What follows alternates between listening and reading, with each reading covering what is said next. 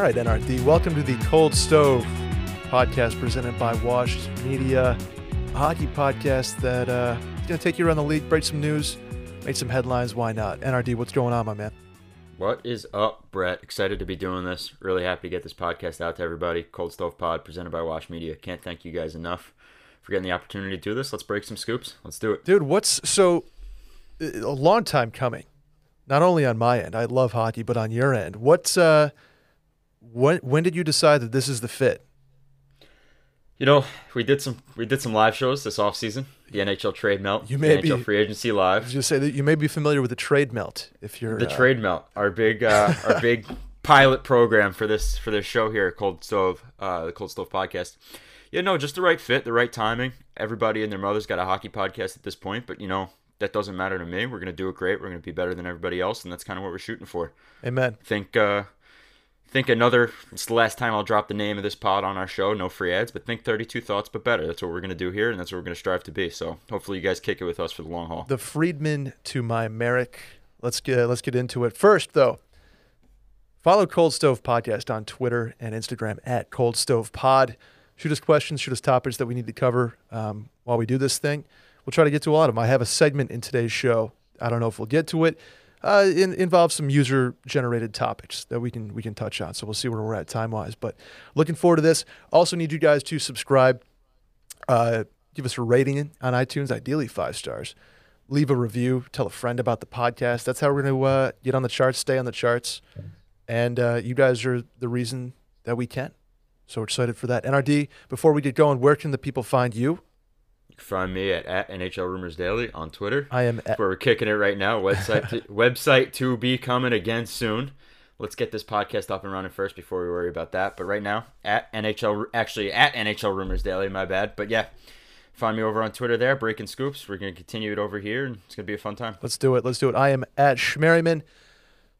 And let's go. We got to talk, as every podcast has to talk. Jack Eichel. NRD, what is the latest on the Jack Eichel front? So here's the latest on the Jack Eichel front, to my understanding. So we know that a report came out this morning as of recording this podcast that Pat is not allowed to broker trades between teams, but he's allowed to reach out on behalf of his client and gauge interest. We know he's not going to be short on finding interest around the league. We already know about five or six teams that have been expressing that interest going way back to the offseason and even before that to the trade deadline last year. We know that Anaheim's squarely in the middle of this. They're probably the favorite at this point. Calgary as well. I don't know how Jack feels about going to Calgary, but he really has no say at this point until J- uh, July 1st, 2022. So that might be a moot point. Minnesota was in, then they were out, then they were in again, then they were out again. It's another flighting team in this situation where we don't really know where they go from there. Detroit, San Jose, Montreal, all teams are in the mix. I mean, you're talking about a player that's a top five center when healthy in the National Hockey League. 30 teams are interested. We know Colorado's not because Buffalo won't retain salary. And you know, you make a point about Minneapolis, and I think Detroit falls in that category. With two GMs that sort of are are, you know, lay their cards out on the table, I get what I want type of GMs. I'd even put Drury in that category, even though we know New York's probably out of this with the Mika Zibanejad signing. But Minnesota and Detroit to me are interesting because I think that's like a kind of a spiteful Bill Guerin's going to get what he wants. Stevie uh, Stevie is going to get what he wants. And then similarly in Vegas, you have an owner who wants to win. Win at all Yeah. costs type of guy. He's in on every big free agent. Same with kind of Colorado was the same way. They just haven't landed them. But I'm looking at Minnesota and Detroit, two teams that are sort of on the outside right now of the, the, the Vegas betting odds, if you will. And then you mentioned San Jose, and that interested me. And and why do you think San Jose might be the fit? San Jose is at a weird point in their organization's tenure right now. They have a guy like Tomas Hertl, who's been rumored to be on the trade block for a while, a veteran center. He's young. I called him a vet the other day on Twitter, and people blasted me for it. but um, he's a great player, but his time might be up in San Jose, and he could be of value to a team like Washington or the Rangers or another team that's on the fringe of making a cup run this year. So if you're San Jose and you have a young player in William Eklund who's an absolute stud, I mean, netted his first point in the league the other night, playing out of his mind right now. Who You got another young guy there. You got a bunch of young guys in that team.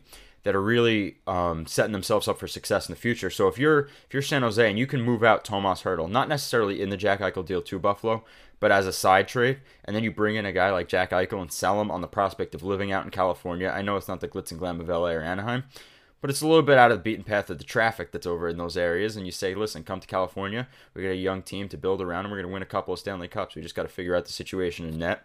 Hopefully, uh, hopefully Adin Hill's the guy. Right now, Jerry's still out on that, but we took a chance on him, and we're gonna we're gonna give this a shot, Jack. So that's what intrigues me about San Jose. And then just as an aside, really quick, the thing about Detroit, and you mentioned Bill Guerin and Stevie Y. Bill Guerin being in Minnesota, two GMs that go after what they want, and they're kind of shrewd in that in that stature. I would say this: Stevie Y has been very quiet in Detroit for a while. They've been rebuilding. They've been sticking to the Yzer plan. That's what everybody calls it, and it's been a long time since we've seen any major movement out of Detroit to try to get back into contendership. Don't think a guy like Steve Yzerman, who's been at that organization at the pinnacle of what they've achieved, doesn't want to get them back to the promised land. He's got Dylan Larkin on two more years at 6.1 million. That contract runs this year, runs next year, and then expires the year after that. They're practically at the cap floor. They have a hell of a young talent in uh, Mo Seider on defense. They got the Bertuzzi kid that's absolutely killing. Did you see him net four goals the other night? Yeah, absolutely playing out of his uh, mind. Unfortunately, he's going to watch the game, their their next game, because he can't Yeah. go to Canada. Uh, that's a obviously a uh, consequence of not being vaccinated at this point, among other other things. But I hate I hate the uh, the Yzer plan. By the way, that that should that should burn in Twitter. Uh, purgatory or hell. or Worked in Tampa. it did. It did. Uh, they're they're taking advantage of their LTIR again. Loved loved the memes going around there. But with Detroit, it's one of those things where I I don't know if if, if Detroit's going to make that trade. They obviously have the cap space to do so. Do they want to blow up their rebuild in order to provide the assets necessary to make it happen in division? By the way, which makes the trade all that much harder. it's a thought to ponder, but the theory, the running theory right now amongst many who I've spoke to is, and, and now we're not 100% sure how involved Detroit is in this. Yzerman works like Lou Lamoriello. He works in silence. It's very hard to get information out of there. But the, the running theory right now is this. He's got a bunch of young talent at his disposal to use however he sees fit. Plug him in the lineup, let him get top minutes, send him to the A, send him out in a trade, whatever he needs to do with that young talent there's certain guys that are off limits. The aforementioned Bertuzzi, the Seider, maybe Lucas Raymond, maybe Filip Zadina. But maybe those guys are on the table talking about a guy like Jack Eichel.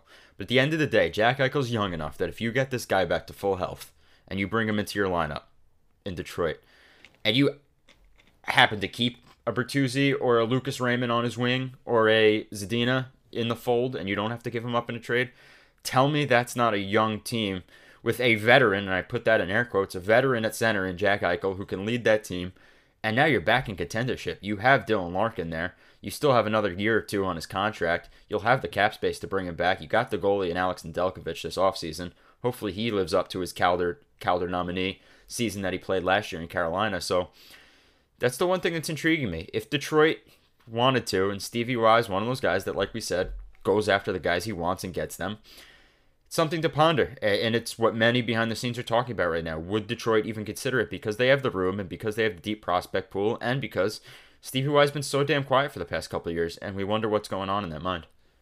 Uh, that kind of goes into the category for me too of one of these, you know, the Elliottes of the world. Uh, everybody keeps talking about a mystery team, and it's been talked about some sort of mystery team coming out of the fold on Jack so many times that it almost makes me feel like, no, no, there's just a team that nobody, people aren't saying out loud. And whether that's San Jose, I know for a fact that um, the Buffalo front office loves William Eklund. So if he's even remotely available, if San Jose needs to turn things around, and I don't, I don't think he would be based on uh, based on your reaction there. But he won't be. That is a player that, man, I know they would love to have. But we uh, we know the front runners. If Vegas if Vegas puts Krebs on the table, I think that deal gets done today. Um, I, I know they're they're very comfortable with the surgery that Jack wants to have, and then, you know the the mini's been involved. Anaheim, obviously, if if Zegras would be on the table, I think that gets done today. Um, and to this point, they haven't been, or the, Yeah. the the price has just been too high because they're not willing to depart with those those prospects. The idea at Anaheim is this: Zegras isn't going anywhere. He's a stud, and you want a one-two punch down the middle. So the deal starts at Jamie Drysdale. Now, there's questions of whether Anaheim would want to give him up. He's a hell of a young talent too. Scored last night. He's playing well. So there's obviously questions in that Anaheim front office is are we comfortable doing this with Drysdale? But it starts with Drysdale. Then it maybe goes to Maxime Comtois. Fell out of favor with Bob Murray in the front office in Anaheim. Know that for a fact. Heard that the other day. So now you have two guys in the fold. Then you got to throw in Adam Henrique for cap purposes. Anaheim's Yep. not pressed, but Buffalo said they'll take back a contract, and Henrique's that guy. Give up a spot at center. Now you have Eichel and uh, Eich- healthy Eichel and Trevor Zegras as your one-two punch down the middle. Throwing a pick. We know John Gibson's available at some point. Well, that's that was I was I was just about to say is Buffalo. You know, we'll talk about the start they're on. Uh, Does John Gibson solidify that that Buffalo core? I mean, how old's Gibson? Uh, He is. he's 20, 28 and 28, signed yeah. signed forever. So goalies, I, I'm comfortable with a 28 year old goalie for four or five more years for sure. Many people should be, and, and that's kind of the point here. And these are the things that are bouncing around between Anaheim and Buffalo because we know Anaheim's one of the strongest favorites in this hunt for Jack Eichel at this point, and the reason why a deal hasn't been brokered yet, much like the Vegas thing too, and, and we'll touch a little bit on Vegas. I got some things to share there about regarding Vegas and Eichel, but these teams just aren't comfortable yet because they want clarity on the health situation. They want clarity on, okay, is Buffalo going to approve the surgery? Are we going to have to take him in the fold without any surgery signed off on and then bring him in, have our doctors evaluate him in person, and then let him get his disc, disc surgery? We know we're probably okay with it. There's still looming rumors about a grievance being filed. I know Elliotte Friedman hit on that yesterday. Potentially, Eichel just going around soliciting opinions from all these doctors, basically to slap something on the table to the NHLPA and the and the uh, Buffalo Sabres organization and say, "Listen, you're holding me back. It's not in my best interest." But with that aside, I mean, it's comes down to these teams like Anaheim, like Vegas being comfortable with giving up those assets for a guy that we know is great when healthy, but we don't know when he's going to be healthy. We don't know how he's going to get healthy, and so on and so forth from that. But yeah, John Gibson solidifies that Buffalo team, and I think if you're Buffalo, you have to consider it. I mean, if Anaheim puts John Gibson on the table, which we know there's a chance he will be, whether it's now or at the trade deadline, we have a feeling he needs a fresh start there. So if if you look at a package, let me ask you this, Buffalo fan. If you get told that a package is on the table of Jamie Drysdale, Maxime Comtois, Adam Henrique as a cap dump, John Gibson, and a conditional first pending on Jack Eichel's games played, does that not appeal to you? hundred percent. Buffalo? I, I do Yeah. that. I do that deal, and then you have Drysdale and Dahlin on the on the back end for however many years. Absolutely, and and Power for that. That that could be a left side of Drysdale, Power, and Dahlin. Yeah, and then you're I mean- solidified for the next, like you said, you're solidified for the next 10 years. You're set up well. You got rid of Jack Eichel, the guy who wasn't even in the lineup to begin with for your 3 0 start, and they're hot as can be right now. They're a hashtag wagon. Shout out to Mike Grinnell. but, you know, Oh, it's, Grinelli. it's one of those things. Yeah, Oh, Grinelli's got you again. Grinelli, t-shirts. 2018, Um, 2018, he did that to me in the office. He goes, Buffalo's a wagon after the 10 game winning streak. And guess what has happened since? I think they have the worst percentage, like winning percentage of the last three years in NHL history. wagon on the Oregon Trail. We'll say that. Um, Grinelli, Grinelli, falling Grinelli. apart. But yeah, nonetheless, I mean, you're set up for the next 10 years if you pull that package with Anaheim. Now, that's not for me to say right here that that's on the table because if it was, I think that'd be done at this point. I mean, that hits the checkpoints of what Kevyn Adams has sought out in an Eichel deal. But if we get to that point, because listen, teams get desperate all the time. Let's say Anaheim is on the fringe in a weak Pacific division and they want to be able to go for the kill this season and Jack Eichel's healthy post trade deadline, maybe that does come to fruition a package like that. But nonetheless, it really comes down to these GMs like Anaheim, like Vegas, like Kelly McCrimmon and, and Bob Murray being comfortable with parting with these deals, uh, parting with these packages for a player that we just don't know and we just have to get him in the building first to see. So it's really just a classic standoff right now. Of course, and that's the way it's been. And with Anaheim, they're you know it feels like they're in a, uh, an interesting spot because they have so many of these guys who are expiring at the end of the year. Ra- Rakell, Getzlaf. Uh, they got to re-sign Sonny Milano. They have Maxime Comtois, who's still available. They have Nicolas uh, Deslauriers, uh, for example. They have all these guys that can be pieces somewhere, and it's the, they've gotten off to a start where it's like, well, hang on a minute, do we can we just ride this one out? Silfverberg's another That's a one. thought too. But- Exactly. that's a that's a thought too. So Anaheim has has put themselves in a great spot, and Elliot said they're a, a power broker, and, and it, that's exactly what they are.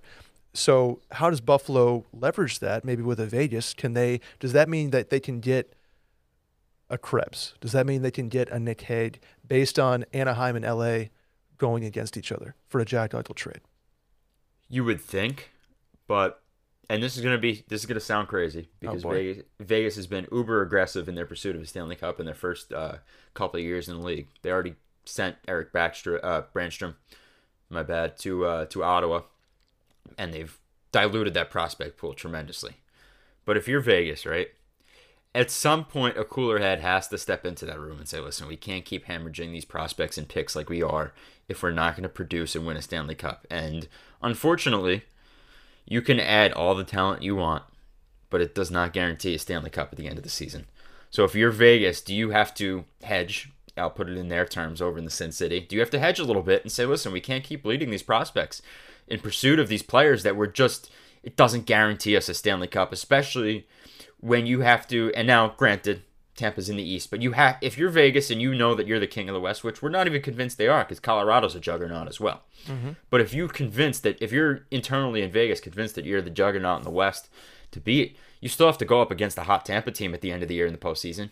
You still have to go against a Boston team that can get hot at the right time with their veteran leadership. Like, you have to be damn near sure that you are the best team in the NHL with no doubts in your mind in order for Vegas to absolutely bleed out that farm system to nothing in order to pursue Jack Eichel. And I think that's why we're at the position we are right now with why Vegas isn't comfortable with parting with a Krebs or a Nick Hague at this point because I think cooler heads are starting to step into that room and say, wait a second, we're, we support your uh, pursuit and going for it. And that could be Bill Foley saying, listen, I support the pursuit and going for it. But at the same time, I want to win this year, but I also want to win five years from now. And we can't have nothing in the stockpile and win five years to now. Uh, five years from now. Case in point, the New York Rangers of the early 2010s.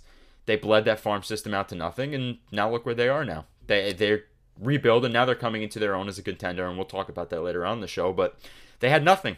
They were trading their top prospect, Anthony Duclair, in a first round pick for Keith Yandle in the pursuit of a Stanley Cup that didn't come home for them. So does Vegas really want to go for it, or do they want to sit back and say, listen, we're going to be extremely, extremely calculated in our pursuit of talent in order for our cup dreams? I think when you have a guy like Bill Foley, who has the chance to put Jack Eichel's face everywhere in Vegas, and I think Jack would be receptive to something like that. I think the the cash and the value is a, maybe a little more tantalizing than the oh I lost Nick Hague. I don't know. It, it's We'll a see. possibility. It's We'll something see. to ponder. Like you said, if they were on the table, it would have been done right now. Yeah. And, I- and I'll support that tenfold. I, I agree. Um, NRD. Anything else on Eichel before we uh, before we move on here? Nope.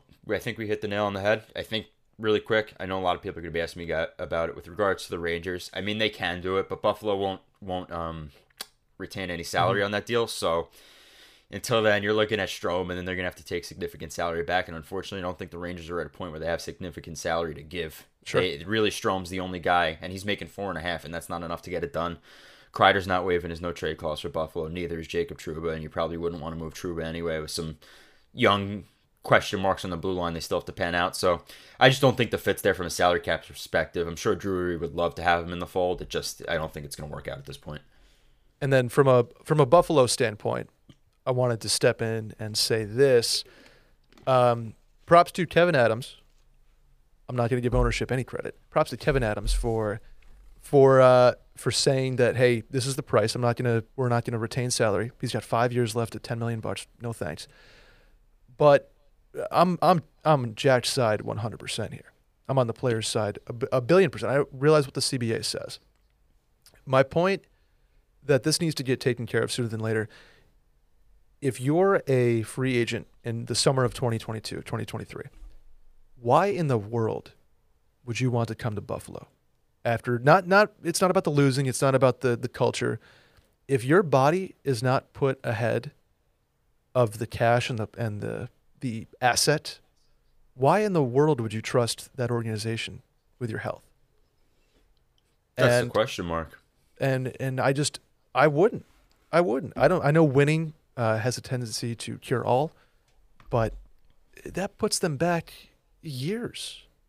Uh, a new owner, a new GM would be necessary before they people even think about it.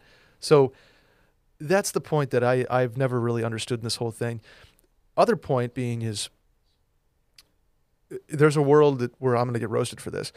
If I'm Jack, I have the surgery tomorrow. I just go, I go ahead and do it. And I understand what that opens me up for. I understand that that is putting the, co- basically tearing the contract up in front of me. I go get it insured. So if, if nothing else works out for my life, if the surgery gets botched, I still have 12 million bucks that an insurance company is going to pay me out. So I get where people are coming from. Like, why would you, why would you risk 50 million dollars? 95% success rate on this surgery. I trust that. I trust that. He's going to get healthy. Then he's a free agent. He can go wherever he wants and, and get paid. Somebody's going to pay him, even if he's 80% of Jack Eichel. So I know Problem what with that, I know really that quick. Yeah. I just don't. I don't want to jump all over your theory there because it's it's correct in concept, but good luck finding a legitimate firm that's going to ensure that when he's got a contract on the table with the Buffalo Sabres, unless he says, "Listen, I'm retiring from professional hockey for the time being." That's going to be the hard part with that, and the league is going to fight that because the league doesn't want to set the precedent that the players can do Totally. whatever the hell they want. So it. I agree with you, and it makes sense on paper. I'm just playing devil's advocate to say that's what's going to happen. Good luck finding an insurance broker in that um, situation, and good luck fighting the league in court because that's what's going to happen. Because we all know that the league will not let the players get the upper hand on anything. I really, I really hope this does not go to court. I hope this is figured out. I hope Jack can get the surgery ASAP because an Olympics with Jack Eichel as the U.S. either number one or number two center, that helps the game immeasurably because he's a. An, you're right. He's a top five center when he's healthy. Um, but you know what else looks good on paper? NRD. What else looks good? my DraftKings bets this week. There's another week of the NFL and NHL season in the books, and that means it's another shot to win big at DraftKings Sportsbook, an official sports betting partner of the NFL. New customers can bet just $1 on any NFL game and win $100 in free bets if either team scores a point. You hear that? Isn't that that's just an insane deal? Just a point. Just one point. The last 0 0 tie in the NFL was in 1943. So uh, that's a no brainer, in my opinion. 100 bucks in free bets. If, if a sports book is not yet available in your state, DraftKings won't leave you empty handed. Here's why everyone can play for huge cash prizes all season long with DraftKings Daily Fantasy Sports Contest, not only the NFL, but the NHL too. Uh, I'm, I'm a little bit of a hot streak there. Not going to toot my own horn, but uh, it's going well over here. Uh, of that love my way. Cold right now. Uh-oh. Cold stove over here. There you go. DraftKings is giving all new customers a free shot at millions of dollars in total prizes with their first deposit. Here's what you do, NRD. Download the DraftKings Sportsbook app and use promo code WASHED, W A S H E D. Throw a dollar down on any NFL game and win $100 in free bets if either team scores a point. That's promo code WASHED this week at DraftKings Sportsbook, an official sports betting partner of the NFL. Disclaimer time. Must be 21 or older, New Jersey, Indiana, or Pennsylvania only. New customers only. Minimum $5 deposit and $1 wager required. One per customer. Restrictions apply. See DraftKings.com slash sportsbook for details. Gambling problem? Call 1-800-GAMBLER. You know who I'm not sure can take advantage of that deal is uh, Vitaly Kravtsov, NRD. What's the latest over there? Well, I don't know what the sports gambling situation is over in Russia, and I don't know what the DraftKings offer is in rubles, but I'll tell you this. Vitaly Kravtsov's had a situation where he's not coming back to the New York Rangers anytime soon. Gerard Gallant reached out, tried to get him back in the fold with the injury to Kaapo Kakko. They're hurting a little bit on the front end. Ryan Strome's in COVID protocol, hopefully coming out soon. Um, but at this point, no dice on Kravtsov. He wants out. So, where do we go from here? The New York Rangers are sticking to a high asking price. They want at least a first round talent in return for Kravtsov, if nothing else. Whether that's a high first round pick, they're not taking it from a contender like Tampa, or a first round talent caliber player that is NHL ready, just like Kravtsov was. That's where the Rangers are at this point. There's no mending of the fence here. The lines have been drawn in the sand. Kravtsov got on a plane and flew right back to Russia as soon as the shoe dropped when he got sent to the AHL. He did not report he is suspended by the NHL uh, by the New York Rangers under their right to do it per the CBA, and it's an irreconcilable uh, reconcilable situation right now. And I blame both parties. Kravtsov obviously can take partial blame, and I know a lot of blame is going to go on Chris Drury because of the organization's handling of Lias Andersson a couple years back that ended up with Lias in LA. But if you look at that Rangers roster and the way it's constructed right now, outside of K'Andre Miller, Alexis Lafreniere, and Kaapo Kakko, every other young player on that roster has spent some time in the AHL to hone his craft and get back up to the big club. That includes Ryan Lindgren. That includes the hell of a goaltender Igor Shesterkin. Dude is on fuego right Absolutely in fuego, but played in the A to start, and he was down in the A with Vitaly Kravtsov last year, or the year prior. I'm sorry, not the shortened season.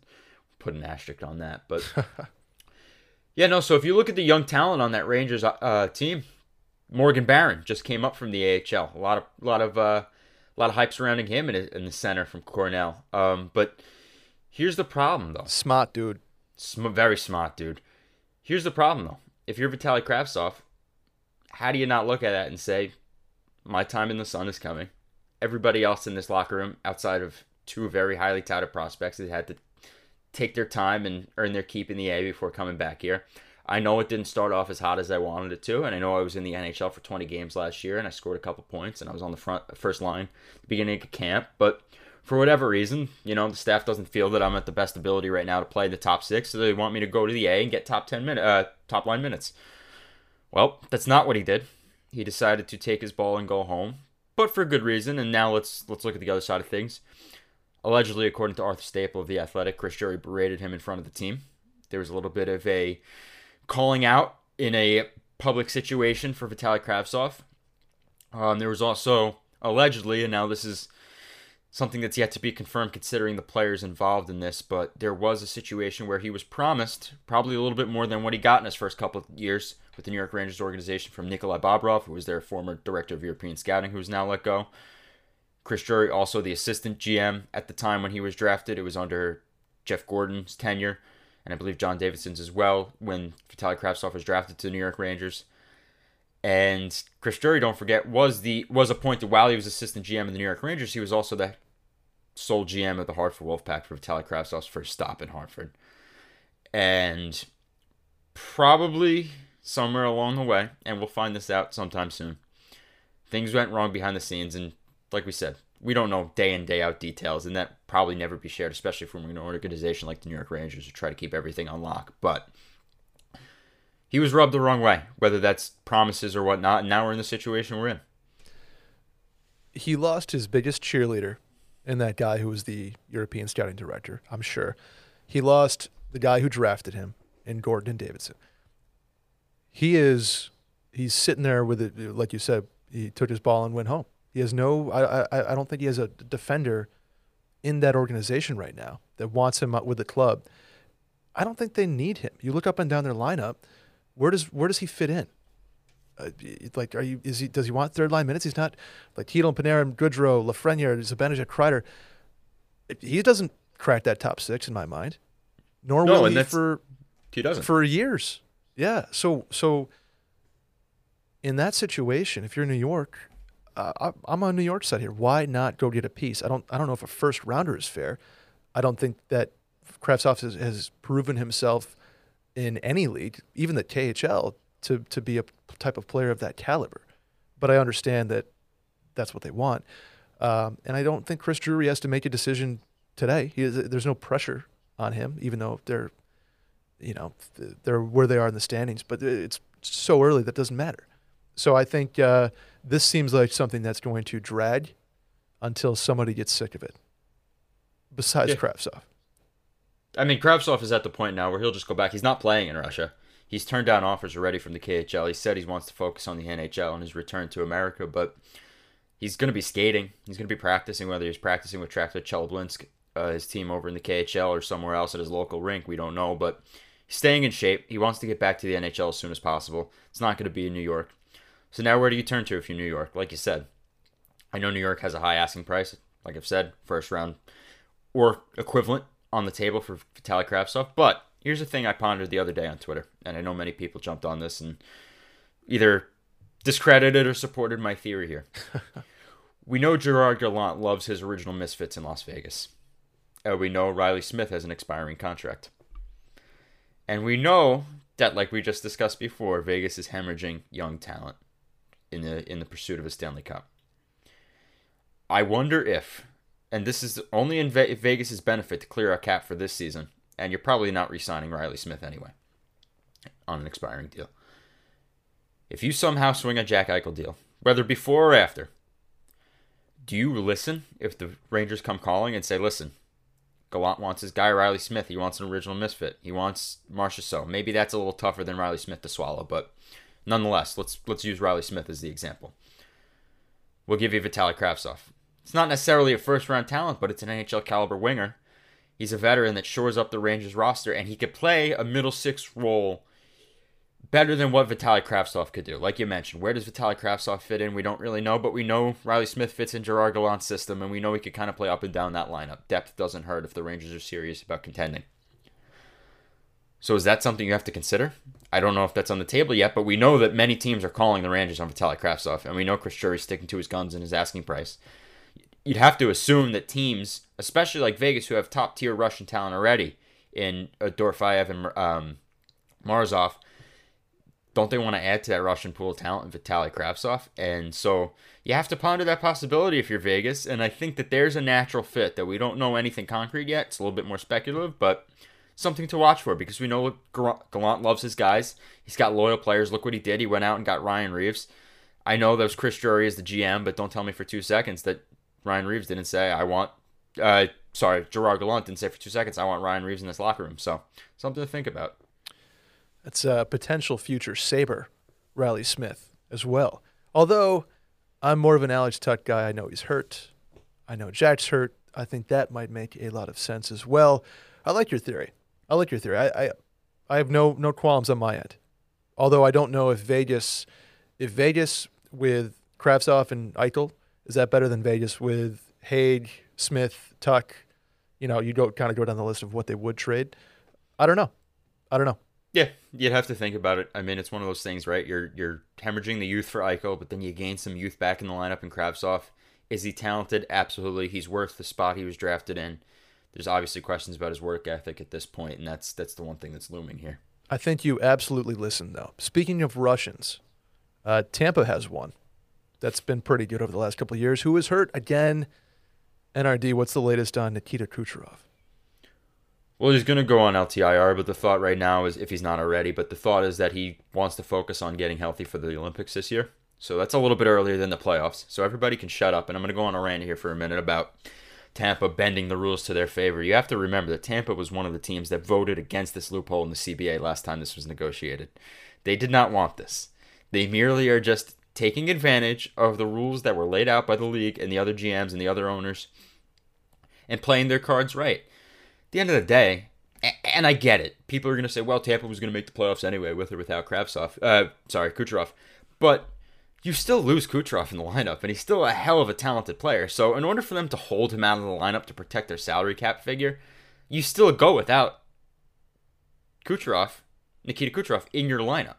Now, like, yes, I'll give credence to that argument. They probably would have made the playoffs anyway, especially last year in the shortened season in that division. But nonetheless, you're still taking a talented player out of the lineup in order to stash him on LTIR for the year. And I don't think that's going to be a repeat this season. Granted, setbacks happen, and maybe coincidentally another setback happens with Kucherov this season. He's on ice for the rest of the rest of the regular season. He comes back in the playoffs, but nonetheless, it's allowed. They allow it to happen, and any team could do it. Don't get mad because Tampa has set themselves up in a position where they've gained talent. They've got talent for cheap, and they're exercising their right to stash guys on LTI that are injured. Listen, the league would not fly for Nikita Kucherov to be stashed on LTIR if he was completely healthy, nor would the NHLPA for that matter. They want these guys playing. They don't want to find any loopholes. They want to create any loopholes where the league could come after them in the next CBA negotiations in 2026. So that's my little rant about that. It's perfectly legal to me. I'm so tired of people complaining about them being 18 million dollars over the over the cap. It's allowed. You want to go to a hard cap like uh, soft cap like the NBA, luxury tax it and let it run throughout the entire season? Go for it. Unfortunately, the NHL doesn't bring enough money to do that. So until then, we're in the situation we are now, and that's it. And that's that's final. I'm so tired of the arguments about any Tampa Bay player going in LTIR. They got good talent for cheap. They're extremely deep. They won back-to-back Stanley Cups. I think stashing Kucherov on LTIR is only a very small part in why they've won back to Stan- back-to-back Stanley Cups. I, I completely agree with you. I get where people are coming from.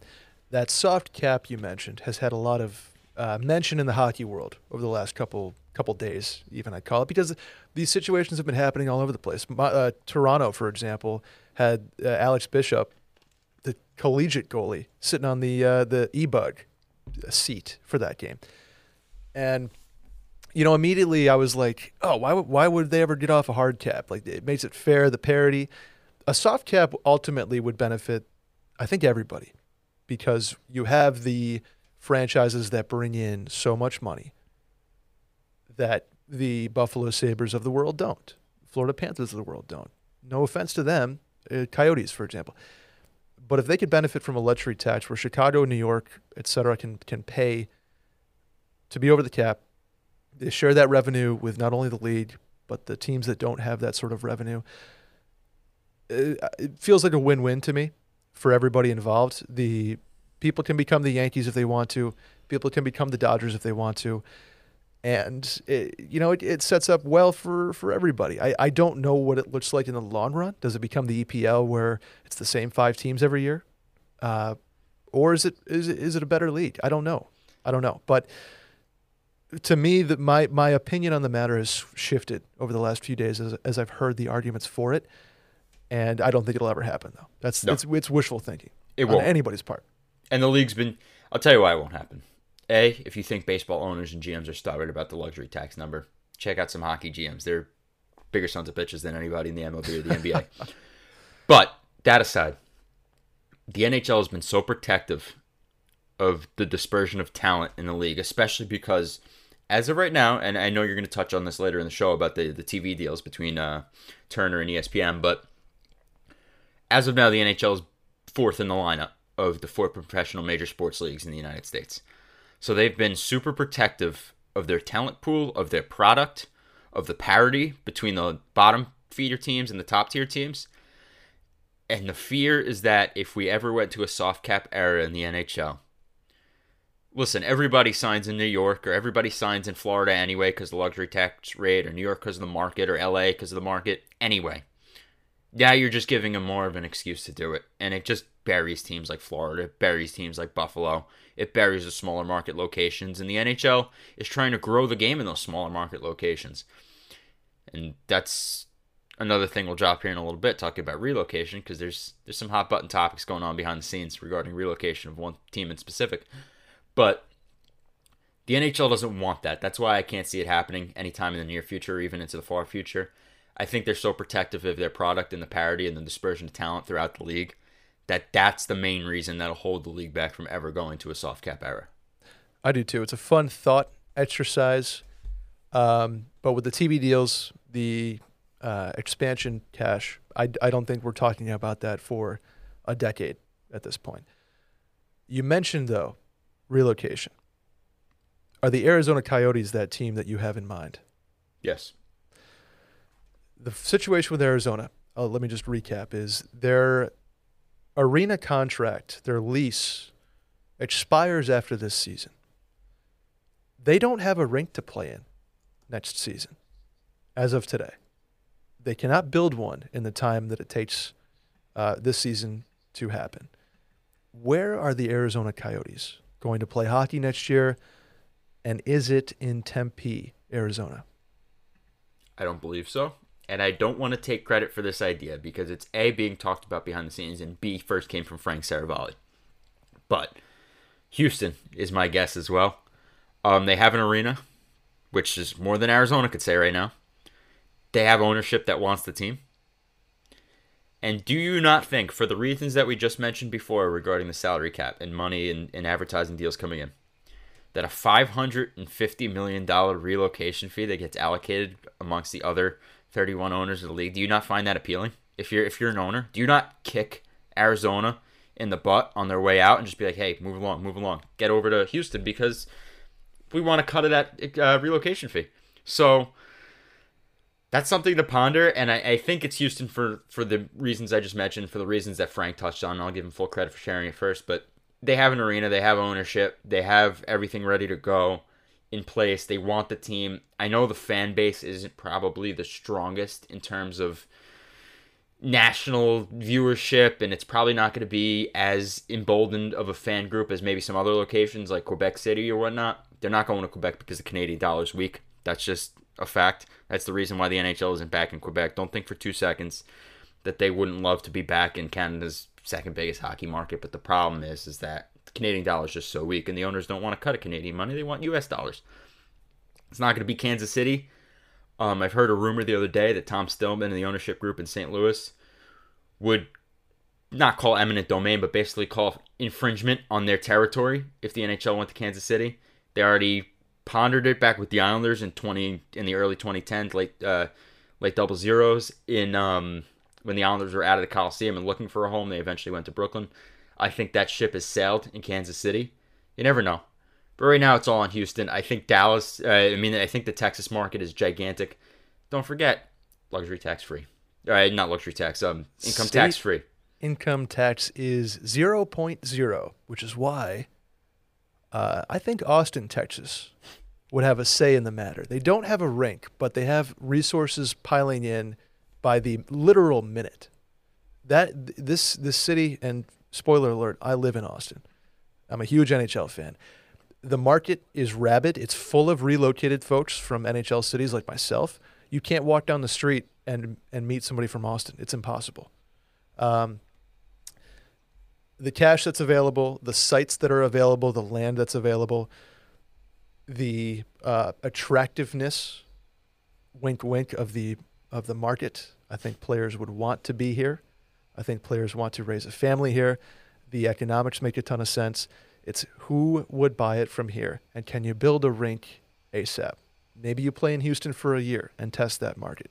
But I think Austin and in Fertitta, Tillman Fertitta shuts that that's who we're referring to as the ownership correct. group in Houston.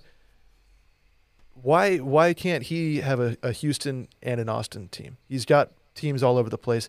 He's loaded. He's coming out of the pandemic. He's a hospitality guy, for those that don't know. So he's uh, taken a hit over the last year, but he's he's still hungry.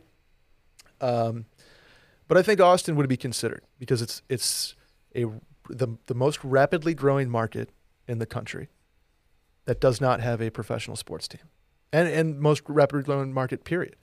Uh, Phoenix is actually close, but it's, it's proven that they cannot sustain a, a franchise, even though the the rink location has hindered them.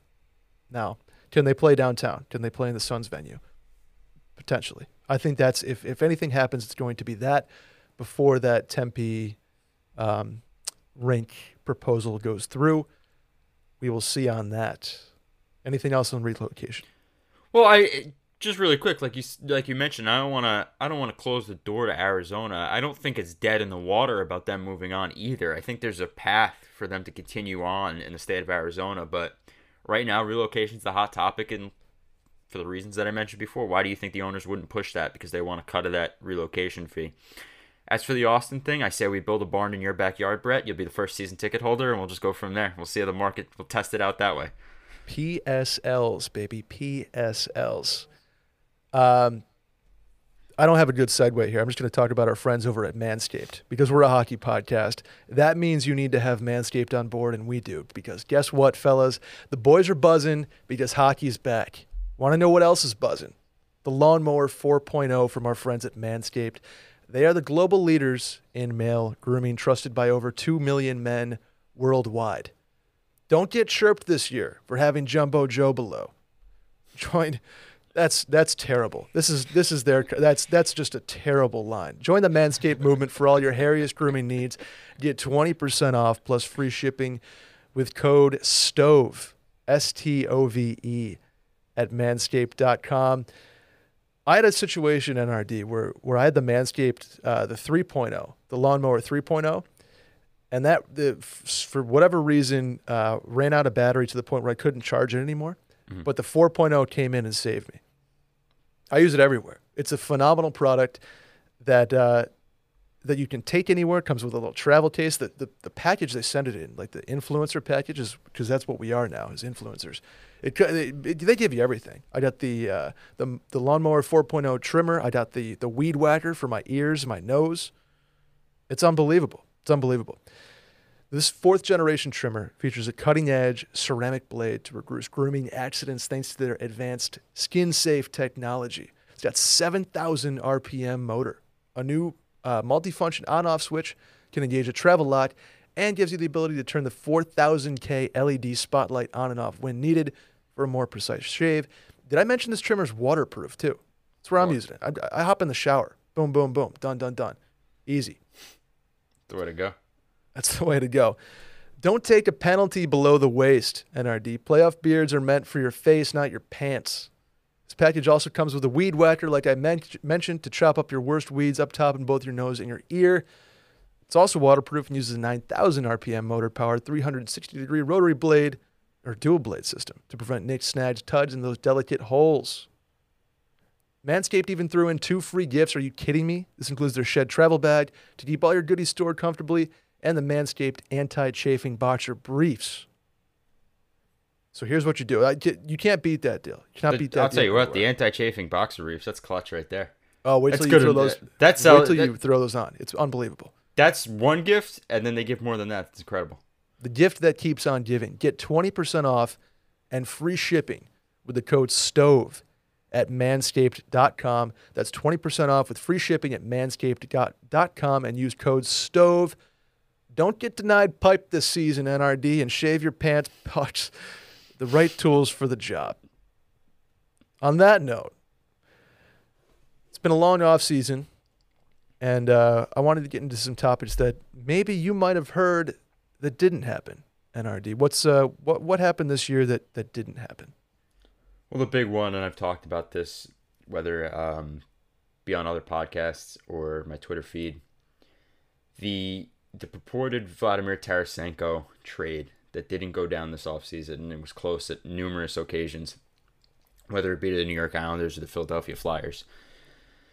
I think what fell apart there, and as the story evolved over time, and this is my concrete understanding of what went wrong in, in terms of St. Louis getting that deal done originally the purported deal was to have Seattle take Vladimir Tarasenko and then push him on to Philadelphia in exchange for selecting Jacob Voracek from Philadelphia at a discounted retained salary rate on Tarasenko. That fell through when Vince Dunn was left unprotected and Seattle said there's a path to taking Vince Dunn, seeing how he works out on the blue line and if not flipping him down the line at the deadline for equal or greater value than Jacob Voracek. So that deal then became dead in the water. Then, now you get Tarasenko back in St. Louis. Rutherford's a shrewd GM, does not retain salary too often, does not give out no movement clauses, does not do those things as a he's an old school general manager in the National Hockey League. So now you get the Islanders involved. Lou Lamoriello, also a shrewd GM, wants things done his way, does not accept what anybody else wants to do, only does it the Lamoriello way. That salary being retained, kind of dead in the water for the New York Islanders. They were not taking Leo Komarov in return. There were some rumors at one point about Scott Mayfield being involved. I think the deal got very close with some formation of Mayfield plus a very high draft choice and salary retained. That did fell apart when Tarasenko showed up for training camp in shape and St. Louis said maybe we can work things out for the time being at least. Um, but that was probably the closest thing that came that almost came to fruition this offseason. Bunch of Jack Eichel stuff, but we already touched about that on top of the show. Really quick, I just want to talk about my favorite move of the offseason really quick. Yeah, hit me. Um, Rasmus Ristolainen. Hey, I love that trade. oh, you know what? I'll give Kevyn Adams credit here. Stuck to his guns, just like Elliotte Friedman mentioned in 32 Thoughts yesterday. He stuck to his guns. He stayed the course. He could have moved Rasmus Ristolainen 15 off seasons ago. It feels like. Never got the big offer. Um, finally, top tier value came in from the Philadelphia Flyers, and they got it done. And not to toot my own horn, but I was on the what was formerly known as the Instigators up on WGR in Buffalo with Craig Rivet uh, and Andrew Peters talking about how Philly was one of the landing spots for Rasmus Ristolainen, and that uh, that ended up coming to fruition. So that's another NRD bomb for the for the city of Philadelphia. But you can all thank me later. Um, no, but that's one of my favorite moves this offseason. I like how Philadelphia shored up their blue line with a little bit of veteran grit and defend defensive prowess, and that's one deal that was close and always rumored for a while that I'm happy did go through this offseason. I think it worked out for both parties. So, And you know, it, it, Risto gets a bad rap in Buffalo, and, and a lot of it was deserved given his play. He needed a change of scenery. He's a talented guy who was jaded by eight years of just being horrendous as a team. He needed a change of scenery. I'm rooting for him. Uh, poor Keith Yandle draw, drew him in as a defense partner. So I, I don't know if you're trusting Keith Yandle to fix Rasmus Ristolainen. Um, hopefully it works out because I'm a big Keith fan myself. What they got back in that trade was awesome. Um, because Robert Hagg has been awesome. Or, excuse me, Robert Haig for the Sabres has been an awesome physical presence on their blue line who kind of seemed like a, not a throwaway, but we didn't even consider him. And then pick up Isak Rosen in the first round with that draft pick. Great, uh, great trade for Kevyn Adams, and I think, I, I and I hope Ristolainen plays well in Philly because I think Philly's a fun team if they figure it all out, and. Carter Hart figures it out. So we'll see down there in Philadelphia. I, Joel Farabee, by the way, if I'm building my team tomorrow, Farabee's on that roster. If I can pick anybody from that team, that dude plays his ass off, and I love it. High hockey IQ too. Doesn't just skid around like a chicken without his head. Really smart about the game. Love Farabee's game. There's a there's a couple guys in that division. Jesper, uh, excuse me, Jesper Bratt is another one who just just plays the game the way I, I like playing the game. Just get in the corners, make things happen, feed it to the guys that can play a little bit, uh, tic tac toe with those guys. I'll tell you while we're doing favorite moves of the offseason, I'm trying to think of mine. Uh, besides draft, I'll, I'll say drafting Owen Power number one. I think he's going to be a stud. And that Michigan team we talked about before the podcast, the fact that that Michigan team was not ranked number one going into this year was insane. I don't I don't know if if the coach was like, hey, can you put us at three just to give us some uh, bulletin board material? Yeah, sure, coach. It's an all star event. It's an all star event every time Michigan hits the ice in Ann Arbor. The only thing I'd be careful about is if Owen, pa- Owen Power loves Ann Arbor so much that he wants to stay the next three years there. Uh, no, I'm kidding. I'm kidding, everybody. Don't take that. Don't quote that on. But um, no, I think it was a great pick for Buffalo. I know there were some rumors about William Macklin, and I still think William Macklin might end up being the best player in that draft class. I'm really high on him. I know the Sabres front office was as well. We've had that confirmed. Lance Lyskowski or Lykowski of the um, of Buffalo News came on the trade melt, or was it the trade melt or the free agency live actually special and confirmed that for us, I believe. Yep. So if you remember Yep. that, and uh, yeah, I think that Buffalo was really high, William Macklin, but they did the right thing at the end of the day. They took the top talent in the draft, and Owen Power, and he will be in the lineup for Buffalo next season. And like we said before, Jamie Drysdale comes in, Owen Power, Rasmus Dahlin. You have a blue line in Buffalo now, so there's there's hope. There's light at the end of tu- light at the end of the tunnel for people like yourself, Brett. I think all all the tens and tens of Buffalo fans who've been going to the games lately are going to be very excited to see what uh, what product they put on the ice next year. Just get through this Jack Eichel trade first.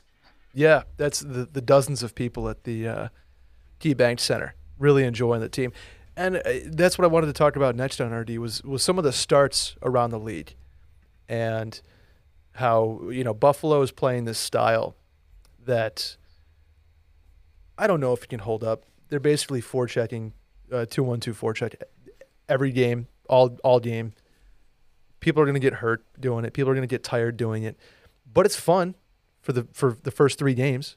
You know, I don't exactly think they played the most talented teams in the league in Montreal, who we'll talk about next, in uh, Montreal and Arizona and Vancouver. But they're fun. They're playing it uh, the the most simple game of hockey that you can play, and I think that's a huge credit to Don Granato. Their their their system is going out, playing fast, forechecking, and having fun, and it's leading to results and a little bit of confidence that I have not seen since the streak of 2018. And are they for real? Who knows? The the, the style of play that they're doing right now is is so fast, so offensively, you know, forechecking based that can it hold up over the course of 82 games? I, I don't know. I don't think so. Good luck if it does. I will gladly eat that crow. But uh, we'll see. Now, on the other hand, a team like Montreal, who is over and has looked it. What's going on in Montreal as far as you can tell? Houses are burning. The church is burning in Montreal. It's a disaster. That market is incredible. And actually, as we're recording this, I just happened to see it on my Twitter feed. Marc Bergevin is having a press conference right now in Montreal, just to quell any fears, just to to uh, fan the flames a little bit, uh, because we know how passionate that fan base is, and we know that it's Armageddon 2012 every time Montreal drops three straight. But I think they're all right. Look at what they're missing. They're missing Carey Price, which kudos to him. I just want to take a moment to say what he's doing is awesome. Speaking on mental health, going to take the time he needs to get things right and come back healthier, stronger, in a better mindset, and just want to wish Carey the best of luck in that. But aside from that, they're missing Carey Price, which is a huge, huge thing to miss. I mean, he's a top tier goalie still in the NHL, and he's one of the greatest active goalies in the game, if not one of the, one of the greatest goalies of all time when it's all said and done. You're also missing Shea Weber, heart and soul guy on that on that uh, blue line, out with an injury that's probably going to keep him out maybe for the rest of his career. Who knows at this point? But you're missing some veteran leadership there between him and Price. Jonathan Drouin also had some battles on his own um, with some mental health stuff that we're glad to see him back on the ice as well, but he's not back to the way he was yet. I think he's still trying to find his footing in the league right now in Montreal. And it's a tough mark to play in to begin with, so we hope that he kind of strengthens up a little bit in terms of his on ice performance. He started off hot, he scored a couple of the season to start, but he'll he'll he'll hit his stride soon enough. But um, yeah, no, they're struggling, and we're not forgetting that they kind of had a free pass to the Stanley Cup final last year. I mean, once they knocked out the uh, Toronto in the first round, Montreal was swimming to the uh, to at least the conference finals or the purported conference finals, even though there was no conferences last year. So it's going to be a struggle no matter what. I'm sure Ofer to start the year is not what they expected, but we know Bergevin's not going to be there next year anyway. So it's one of those things that it's like if Montreal doesn't perform this year, I don't think it's terrible, whatever they say up there. But like, I think that uh, no, sorry, I'm trying to come up with a better um, phrase to put it because you know what? At the end of the day, they're they're 0 4 they're 0 4 to start the year. But if you put it into perspective, it's the market that's blowing that out of proportion. Teams start over and they turn it around. It's hockey. There's 82 games in a season. This is not the NFL where if you go one and four or one and five, you're missing the playoffs. So I just say stay the course if you're Montreal. Maybe they're a dark horse team and Jack Eichel if they want to give up what it takes to get it done. But other than that, I don't think they're in a bad spot. Look at who they're missing. Look what they're trying to grow and say, take a step back and say last year was lightning in a bottle, flash in a pan and uh, they're still on their charted course. I don't think that obviously, like I said, oh, oh, no wins to start the year is something that you don't ever want to plan for. But if you take last year's asterisk season out of it, wasn't this on the the path that Montreal was on anyway? So you take Harry Price and Shea Weber out of the equation, and now look what you got. You look what this is what we expected out of Montreal. Not you know. It strikes me as a bold move to ask Nick Suzuki and Cole Caufield to score all the goals for that team. You know, Tyler Toffoli had an unbelievable season last year. Putting that on the young guys to do all of their scoring feels uh, tough in this situation. They'll get their goals, they'll get their wins. I'm not worried about Montreal. A team I am worried about is the Chicago Blackhawks. That to to have Patrick Kane and Jonathan Toews come out and publicly support a coach feels like a calculated move. I don't think Colliton is going anywhere based on what I've heard because he is attached uh, at the hip to Stan Bowman. Marc Andre Fleury has not looked like himself. I don't know what's happening in Chicago, let alone the baggage that the you know the black cloud that's over that organization as it is with off the ice stuff. Do you see anything from them that tells you something differently? No, I am with you that I don't believe Colliton's going anywhere anytime soon, but the team just doesn't look good, and eventually you're going to have to scapegoat someone. I mean, we're in the business of winning games. If you're if you're Stan Bowman and you look at that roster and you're like, listen, it's not a poorly constructed roster, and I know Stan Bowman's egotistical enough to say that. I mean, you have Patrick Kane, you have Jonathan Toews, you went out and got Seth Jones, Marc Andre Fleury, Tyler Johnson when he comes back and plays, but you know, you build that lineup, and then to see the performance level where it's at right now, these are talented hockey players and have proven their talent in the National Hockey League year in and year out, and it looks like ice capades out there. The, the Madhouse in Madison just looks like Disney on ice. So you could say, is Marc Andre Fleury's head in it? You'd hope. He accepted the assignment to go to Chicago. He had every opportunity to back out and retire. Granted, he probably didn't want to give up playing the game he's loved so much over the years, but he's there, so that's not an excuse. They have Toews back in the lineup fully healthy and ready to go. That's not an excuse. They went out and got Seth Jones, who I'm higher on than most. I think he's a hell of a defenseman in the National Hockey League. You gave up the farm to get him. You gave up a collection of first round picks and Adam Boqvist. So where along the line, like there's clearly a disconnect between that front office and that coaching staff to say that Stan Bowman sat there and said, This is our year to go for it. We gave up the farm for Seth Jones. We got Marc Andre Fleury. We got Tyler Johnson, who is not the player that he once was, but provides something to our locker room and to our lineup. We have Kane and Toews. We're going to take one more kick at the can. And you look at that team and you go, Are they bottom feeders? Like, what's going on there? So like you said, I think Colliton and Bowman are attached at the hip, but eventually, you know, for lack of a better term, the guillotine's gonna have to fall on someone. And if it's if it's Colliton, it's gonna be Colliton, because f- friendships last forever, but poor results don't. When people stop showing up and people stop caring about your on ice product, eventually something's got to give. Uh, uh, shouts to uh, Barstool Chief mentioned. I was listening to his, his, Twitter space last night. Somebody said that uh, in Chicago, if the Cubs are losing, people still go to the games. If the Blackhawks are losing, that's not the case. So that's got to be figured out quickly. Um, speaking of showing up to the arena, another team that's maybe not out of the gates as they thought is the New York Islanders. They're a defensive minded team that's given up a ton of goals. They do start the, the, the season on a 13 game road trip, so they don't play at home until next month. Is there any uh, reason to be concerned about where the Islanders are at uh, as of today? No, because they have a stud goaltending duo between Ilya Sorokin and Semyon Varlamov. They're solidified in that. They got Anders Lee back up front. He didn't play last night. He was out for a non-COVID related illness, but he's their leader. He's their heart and soul guy. Guy's got quads and calves for days. I mean, look at him. He's a tree trunk out there. Strong, plays front of the net well, puts the puck in the net on the power play. He's everything you can ask out of a captain and a leader of that organization. Mat Barzal is a hell of a talented player. They have the deep and veteran leadership roster that you need to make a run in the postseason.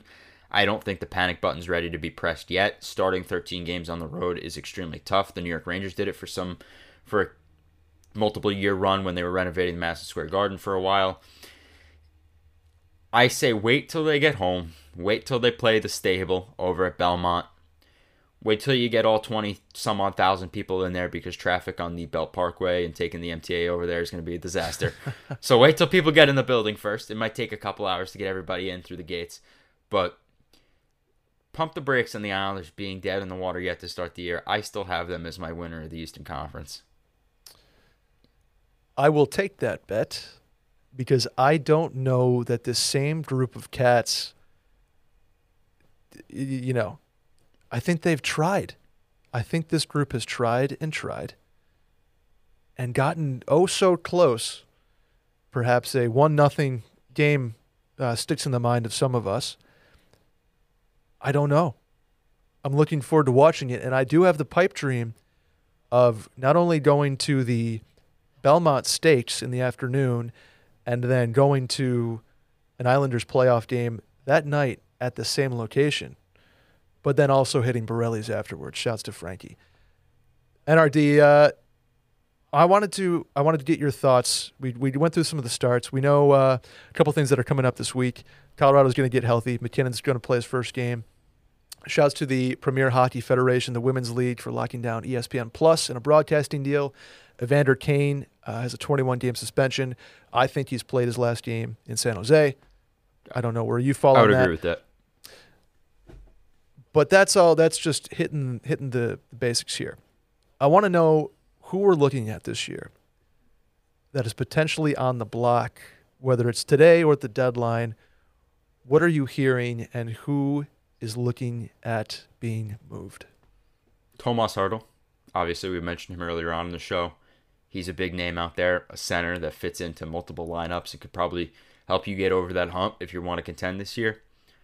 Johnny Gaudreau is a little bit of concern. I know everything sounds honky dory there between him and the Calgary Flames camp, but he doesn't have a leadership letter, and he's a UFA at the end of this year. And he does love the area. I think he's over the years started to enjoy Calgary more than most and more than many thought. But he's an unrestricted free agent, and if Calgary goes nowhere anytime fast and they keep getting their asses kicked by Edmonton, then what do you do if you're Calgary? You have to at least consider the idea of shipping him somewhere else and maybe trying to re-sign him in the offseason if he really loves the uh, the Scotiabank Saddledome that much. But it's a possibility. So I don't think I don't think we wouldn't hear his name be thrown around a little bit this season. Um, what does Florida do with Sergei Bobrovsky, Spencer Knight, early Calder pick? Maybe even get some Vezina love if he if he is good enough to win the Calder as a goaltender. I will tell you this: he will get some Vezina votes, not first place votes, but he will be in the mix. So hmm. if that happens, then you know you got a future gem in Spencer Knight, who which I already think he's a future gem. What does Florida do with Sergei Bobrovsky? Do they get desperate enough that they know they need to add at other facets of the team that they retain half that contract and maybe ship him out to a team in desperate need of some goaltender, uh, goaltender, goaltending bodies in the net? So there's a couple names out there to ponder. And then I just look at the vets. You look at the list of vets that are going to be pending free agents this year. The PK Subbans, the um, names escaping my head. Uh, Phil, Phil the Thrill. Phil the Thrill. Yes, that's a. How could you forget Phil the Thrill? Wasn't even the one I was thinking of. But yeah, guys like that. I think come to mind is just guys that get kicked around. The young hot names usually come up late as we get into the late February, early March. We come out of the Olympic break this year. Then we'll see some traction. We'll see who the pretenders and the serious contending teams are, the buyers and the sellers. Those names are for a different day. Right off the bat, I look at Gaudreau. I look at Tomas Hertl. I look at Sergei Bobrovsky. Maybe Vladimir Tarasenko again comes back up in the mix. Those types of guys. The younger guys, the hot names, the flash in the pans. We'll hear about that when we get closer to March all well and good. I don't I don't think the Sabres are going to be doing much in that in terms of buying. We'll see. We'll see. Um, I wanted to go through uh, some of my thoughts here though. These are kind of off the beaten path thoughts. These don't I don't have any uh, uh, no trades, no free agency stuff. I just wanted the, the kind of observations that I've had throughout the first couple games here. The first being the advertising on the helmets and jerseys and uh, and the ice. It's here to stay. I like it. I don't mind it. I don't think it's been egregious in any fashion if, as long as it's done tastefully, I appreciate the money that it uh, that it brings to the teams. I really like the advertising being in the league. I mean, people complain that the salary cap hasn't gone up in years. We've talked about this, and the only way it's going to go up is if you bring in ad revenue for the National Hockey League. I don't think we're going to go out there and look like the European leagues. So if they stick Caesar Sportsbook on the jersey, we can't say that DraftKings partner of the show. So let's say they put DraftKings on the jersey. Um, I, I'm mentioning because I know that's what Washington's doing, but at the end of the day, a jersey logo or a helmet sticker is not going to kill the product on ice. It's going to keep the game alive. It's going to propel the game to success in future years in terms of the salary cap and the revenue and more experiences for the fans. So why complain? I mean, these are the same people that listen to Stompin' Tom Connors as the old hockey game on repeat on their Spotify and not listen to our podcast. So who cares? We don't need those boomers anyway. We'd love your support, but that's the way I look at it. I think it's the old boys club that's mad about it. Everybody else, I think, from what I've heard, has been on board with the advertising being in the league, and it's here to stay. So why complain? TV deals are new. I've been a fan of everything they're bringing to the table right now. I think TNT has been phenomenal. I think that panel's phenomenal. I love seeing Wayne Gretzky. I'm not sure if he's the most charismatic uh, person on that panel, but I like seeing him up there. I think ESPN's been great with Shelley and, and Messier new TV deals have been great. I'm excited for what they bring. NRD. I agree with you there. I don't have much to add in terms of TV deals, but I'll say this: it's great for the game. Any exposure at a national level for our sport, and I'm not one of those please like my sport guys, but any exposure at the national level, whether it's through Turner or ESPN, is fantastic for the game of hockey. And unlike everybody else, I'm a fan watching, excited to see what they have to bring to the table. The news uh, the dress codes are being relaxed. First, it was the Coyotes. Uh, Toronto is doing something similar now with Matthews. I, I appreciate the the league is going to be able to go to a more relaxed dress code. And on that same note, the guys are going to be less robotic in interviews. Ideally, you know, everybody knows the cliches: get the puck deep, you know, get pucks on net, etc. It's a joke at this point. You know, you know what, exactly what you're going to get. It's it's every analogy in the book, every cliche in the book. I think with a, a with a more relaxed, less robotic culture, especially as these young guys come up, makes for a better product on and off the ice as guys exhibit more of their personality. I would agree. I think everybody would agree with you except for Henrik Lundqvist. he actually he phenomenal. He did say that on the MSG pregame uh, show the other night. I was watching him and Valiquette. First of all, it's awesome that Henrik Lundqvist is doing TV. That guy really doesn't need to do TV right off the bat. That's usually something that these retired guys do a couple of years into their retired life. But is it not evident that that guy is a gamer and he loves the sport and he wishes he was back out there, so he needed to be involved one way or another? And he actually mentioned on the post uh, on the pregame show how does not necessarily agree with the relaxed dress codes. He wants guys to be on the cover of GQ like himself, and I think it's a great thing for the game, though. I think for years and years and years we've bitched that the NHL players don't get the exposure that some of the guys in the MLB, NBA, or the NFL get. So the fact that the NHL is loosening the screws a little bit and allowing these players to be themselves is exciting, and it's only going to trickle down to us, the consumers of this content. Totally agree. Totally agree. Looking forward to it. Lastly, uh, Robin Lehner has been pretty vocal, whether it's on social media or otherwise, about, uh, among other things, medication in the NHL and the way it's been uh, prescribed, perhaps, or um, the way painkillers and benzos, et cetera, have been distributed. There's been a change to the CBA going back a couple of years that it's it's taken a more um, regulated role, I guess is the way I'm going to put it. But I want to give a shout out to Robin Lehner for, for speaking his mind. I want to give a shout out to the players who take those kind of products and, and medications and prescriptions, um, who need it, who should not be vilified for their use of it, who use it responsibly. And I think going forward, there's going to be a lot of uh, scrutiny involving medications, painkillers, benzos, etc. You know, you see what happens with guys in the league, out of the league. Um, but I, I just want to give Robin Lehner props for for speaking out on it. I hope it's a problem in the NHL that is solved sooner than later because I know they can be addictive, they can be deadly, and I want the the league and the players to come to a resolution that benefits everybody on that. So I think we're on our way, hopefully. I would agree with that, and it's a very sensitive topic, and, and this is for a longer discussion. I don't think a short period of time would do it much credence, but I will say this. I say support these players, support guys like Robin Lehner, support and honor the ones that we've lost to this, and think about what they go through, and especially guys that are not the superstars of the league that try to do whatever they can to get back out there and to collect their next paycheck and sign somewhere else as a free agent and hop team to team. And they need to do whatever it takes to be able to fulfill that dream of playing the NHL.